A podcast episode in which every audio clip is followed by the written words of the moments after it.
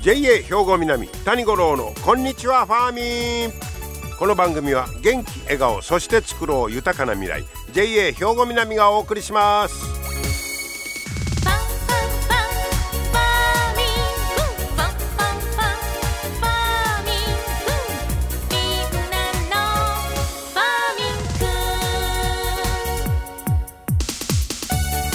こんにちは谷五郎ですお元気でしょうかさあ、えー、七十二校で言いますとあさってが燕去るという日になりましてまあ春先にやってきた燕がそろそろ子育てを終えて、えー、冬を前に帰りますさというね、えー、こんな季節になってくるということでございますよ。えー、さよならツバメとこういうことですね。はい、えー、徐々に徐々に季節はちょっとずつ進んでいるという感じでしょうかね。さて、えー、今日はね、うん、ビルでイチゴを作ってるというお話を紹介したいと思います。これ NTT 西日本の子会社がねえー、宝塚市に、えー、自分のビル持ってあるんですけどそこの空き室ここを利用してでいちごの栽培をしていると。でこの事業検証に取り組んでるという表現で出てました。えー、これ農家のノウハウをデータ化して活用するなど情報通信技術。この頃よう言う ICT いうやつですね。ICT 情報通信技術。これで生産環境を制御して作ってるということだそうです。でいちごの旬って皆さんいついつのイメージあります？僕は春ですけどこの頃はなんか冬クリスマスといちごか。うん、なんか冬みたいなイメージが強いんだそうですけどまあここの会社では夏でも旬ですよいうことを売りたいんだそうです。でいちごをあの通年販売してるんだそうです。もう夏はないんちゃうかいうような、まあ、イメージを持たれてるということかなそれを乗り越えて、まあ、あの夏でも旬ですってもっともっと知ってもらって1年間を通じて販売していこうとこういうことのようですね。えー、であのまあそいちご自分とこでというよりも参入を狙ってる企業に売り込もうと。要するにその栽培方法そのデータのデータ化したりとか管理する方法をセットにしてどないですかお宅のビルの 部屋でいちご作ったらみたいなそういう狙いみたいです。そして2027年度と言いますから今が2022年5年後には50億規模の事業に育てたいとこういうことですよ。いかがですか？空き部屋持ってはる方。えー、これねまあなんでほんならいちごやねんということなんですけどやっぱりまだあの植物工場でいちごを作ってるとこが少ないんだそうです。トマトとかの方が多いかな、えー、そんなもあってまだいちごはあんまり、えー、作ってないのでいうことでターゲットをいちごにしたということですね。で、えー、去年の夏から本格栽培は始めているということですわ。でこの宝塚市にあるビルは4階建てでして延べ床面積およそ2900平方メートル。でかつて窓口業務の事務所やった1階のおよそ200平方メートルを使ってるということです。で、えー、去年の7月から夢の花およそ1万株を栽培してます。ビルの空き室の中でね。で、えー、いちご産地の高知県の佐渡川佐川町佐川町と協定を結んでその農家さんの助言を得てるんだそうです。で気温の変化とか水やりの量なんかを聞いてそれをデータ化して自動制御してるんだそうです。うん、データ取ってね、えー、であまあ閉鎖空間ですわねビルの一室ですからですから、えー、あとそういう閉鎖空間であることとか液中の活用で農薬の低減も実現できたと。あまあ密閉の方が効率よく薬も効くということでしょうかね。で去年の8月から N ベリーのブランド名でもう販売してるんだそうです。N ベリー。通年、えー、販売を、まあ、1年通じて始めてるということなんですが1パックおよそ 250g これが2700円程度。えー、ええ値ですなこれ。35g 以上の大粒。1粒。何本ぐらい思います？35g だ。結構大きいよ。大粒1粒。1300円ほどで販売。いちご一粒で。1300円。こっついな。これは付加価値か。ほいでどこで売ってんねえで怒りスーパーみたいな。ちょっと高級なスーパーで扱ってるんだそうです。で問題は、えー、これからの問題は知名度をどう広めるか。さいきなり一粒1300円ですわ言われてもほんまに美味しいんかいなというのもあるやろうしほんでまあまあ有名になりゃあこれが噂の言うまあもんでしょうね。あとはこう知名度をいかに知ってもらうかと。いうことですね。そしてまあやっぱり書いてるはいちごといえば冬という印象が根強いが年中美味しいと消費者に覚えてもらいたい。僕は冬のイメージ薄かったけど春というイメージが強いねんけど冬春秋は秋も秋も薄いかなイメージ。夏はもっと薄いいうことか。でも年中売ってるいうことですからね、えー、で、えー、そのまあ企業さんを相手に設備データ、えー、開拓済みの販路これもパッケージにして売りますよと。えー、もうここで売れてますからここへ下ろしてみたいなのもセットにして販売したいと。で関心ある企業にこれから、えーまあ、これやってみませんかとこういうことですよ。はい。えー、空き室の有効利用大体あのレンタルルームとかなんか いろいろ出てますけどそんなとこで1号ということになったらまた全く今までとは違うニュービジネスということになりますよね。そしてうんこれが知名度が広がれば一粒1,300円ぐらいででも売れる。これごっついですよね。なんかメロンメロン並みなことない。メロンはまあもっと付加価値ついてますけど。でもはあまだまだこういったまあ野菜のビジネスいうのは未知の分野。新しい開拓する分野がまだまだなんかありそうやなというね、えー、そんなニュースお届けいたしました。皆様の元気生活を応援する JA 兵庫南。近畿最大級の農産物直売所虹色ファーミン。おすすめは JA 兵庫南エリアの新鮮な地元農産物。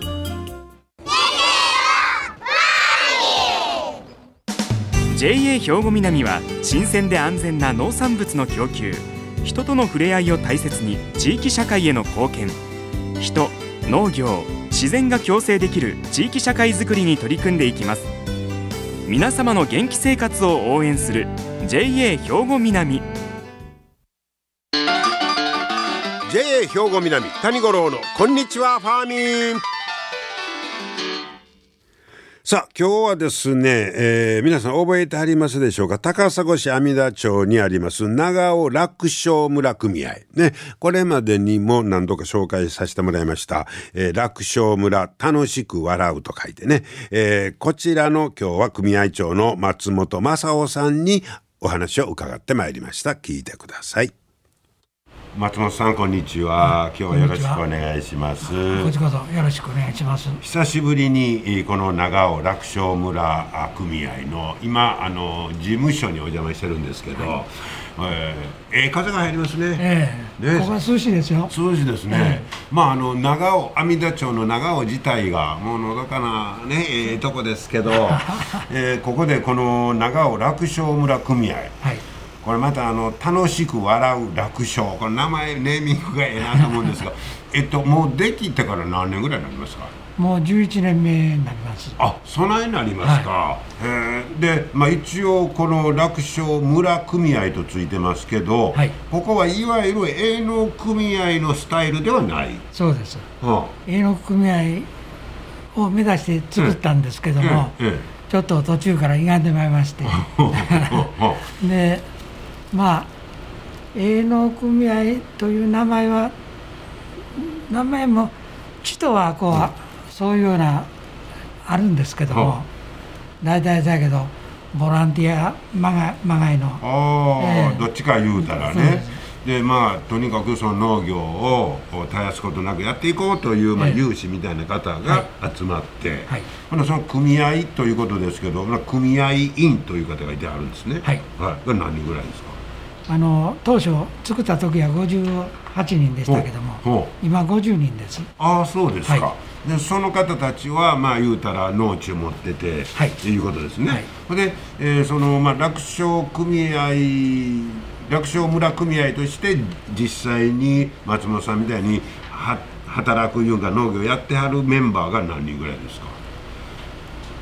あのここで働いている、はい、6人。6人です、はい。まあ、その6人の方が実動部隊ということでね、はい、あご苦労さんです。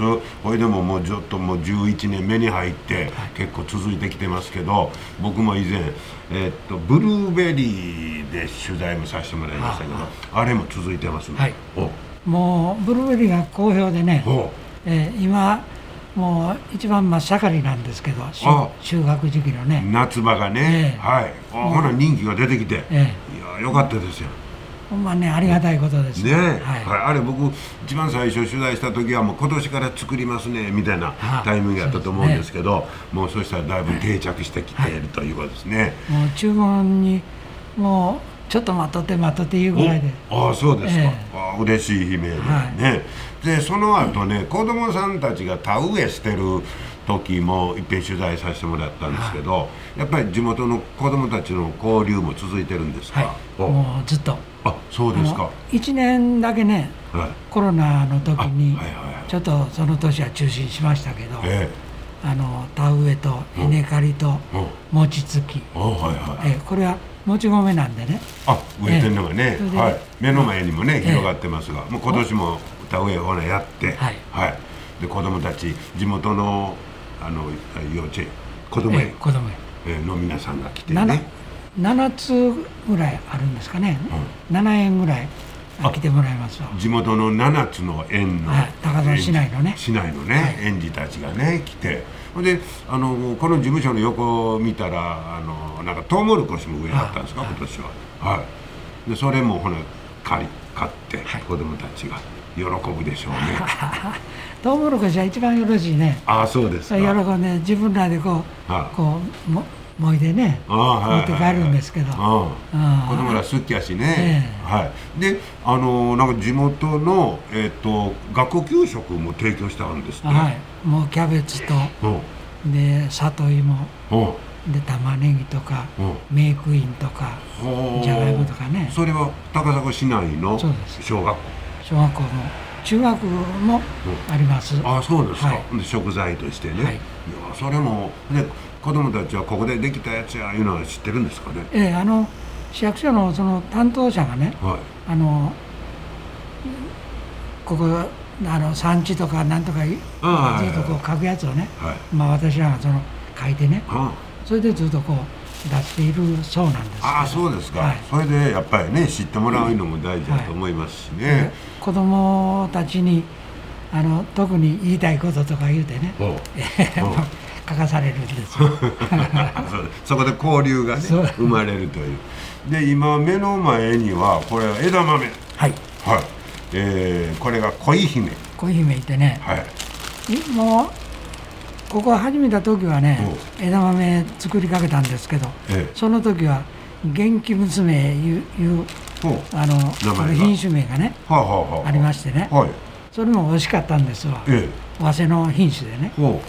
ところが、まあ、途中から種が取れんようになったか、まあ、どういう加減か知りませんけども、はい、あのおつな姫。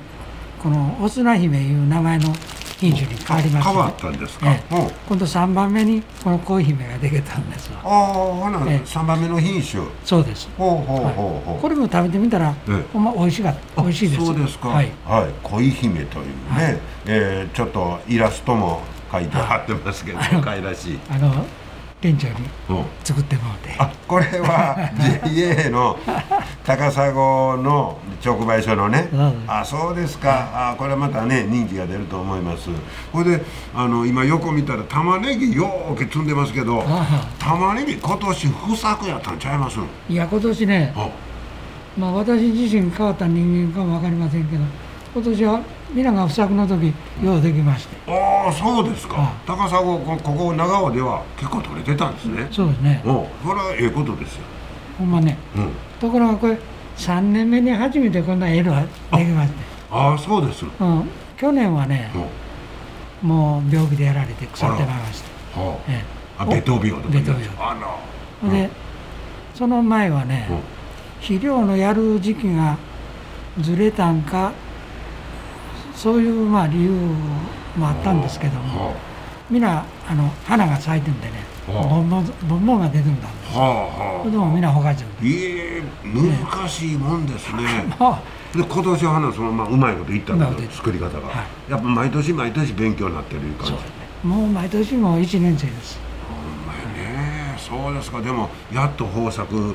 しかもまあ世間ではなかなか取れてないいう時やからよかったですね、ええもうよかったです。みんなも助かるわいう方も多いと思いますわ。はい。そしてまあこれからまあ9月以降ぐらいになったらどんなものをまた作っていくんですか？9月以降はね、はい、もう8月中頃からまあキャベツの植え付けがあって、はい、で大根の大根を巻いたりこれもまた給食だなんだからね、はいはいはい、大根を巻いたりするんですけど、まあ収穫する方は里芋とか、はい、さつまいもがありますね、はい、で学校給食いうことになったらやっぱりある程度の一定の量もいりますし、はい、ね確保せんなんから大変ですよね。ね。うん、でももうノンストップでもう次から次へと いろんなものを作ってね、うん、あのー、まあ今6人の方中心やいうことやけど、はい、後継者の方なんかはもう問題は大丈夫ですか、後継者がおらへんのですわうん、もうなななんとかしてくれ言うて、こっちがもう先万歳してまうというぐらいになったんですけど。ああねえまあ、そこがどことも抱えてる問題かもしれませんが、えー、なんとかこう継いでくれる人もね見つかって。今年1年でこうなんとかこう形をついてもらいたいな思うんですけど、うん、そうですか、はい、はい、ぜひともねこれあの素晴らしい活動、えー、続けていってもらいたいと思います。そしてもちろんこの長尾楽勝村組合でできた野菜は、はい、えー、まあ、主に、えー、ファーミンショップの高砂直売所、はい、ここを中心に、はい、えー、買ってもらえるとい。うことですね、そしたらまあ、まあ、大変な作業続く思いますけど松本さんまだまだ元気出していただいて、ありがとうございます、はい、美味しいまた野菜を、はい子供たちも待ってると思います。頑張ります。はい、ありがとうございました。ありがとうございます。はい。高砂市は阿弥陀町の長尾楽勝村組合、えー、組合長の松本正夫さんにお話を伺いました。えー、久しぶりにお邪魔しましたけど、えー、お元気でね、頑張っておられるみたいでよかったです。そして、やっぱりこうやって、その、まあ、地域の子供たちと交流したり、え、あと小学校のね、給食なんかで、え、持って行ったり、え、そうやってこう、まあ、まあ、地域づくりにもね、あの、尽力していただいているいうことで、嬉しい限りです。まあそういう活動が、まあ、その地域ならではのと言いましょうか地域の独特の特色というのを、まあ、作っていったりするのかなと改めて思いました。えー、これからもますます元気でね頑張っていただきたいと思います。皆様の元気生活を応援する JA 兵庫南近畿最大級の農産物直売所虹色ファーミンおすすめは JA 兵庫南エリアの新鮮な地元農産物。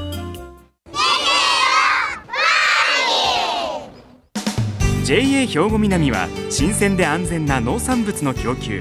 人との触れ合いを大切に地域社会への貢献。人農業自然が共生できる地域社会づくりに取り組んでいきます。皆様の元気生活を応援する JA 兵庫南。JA 兵庫南谷五郎のこんにちはファーミン。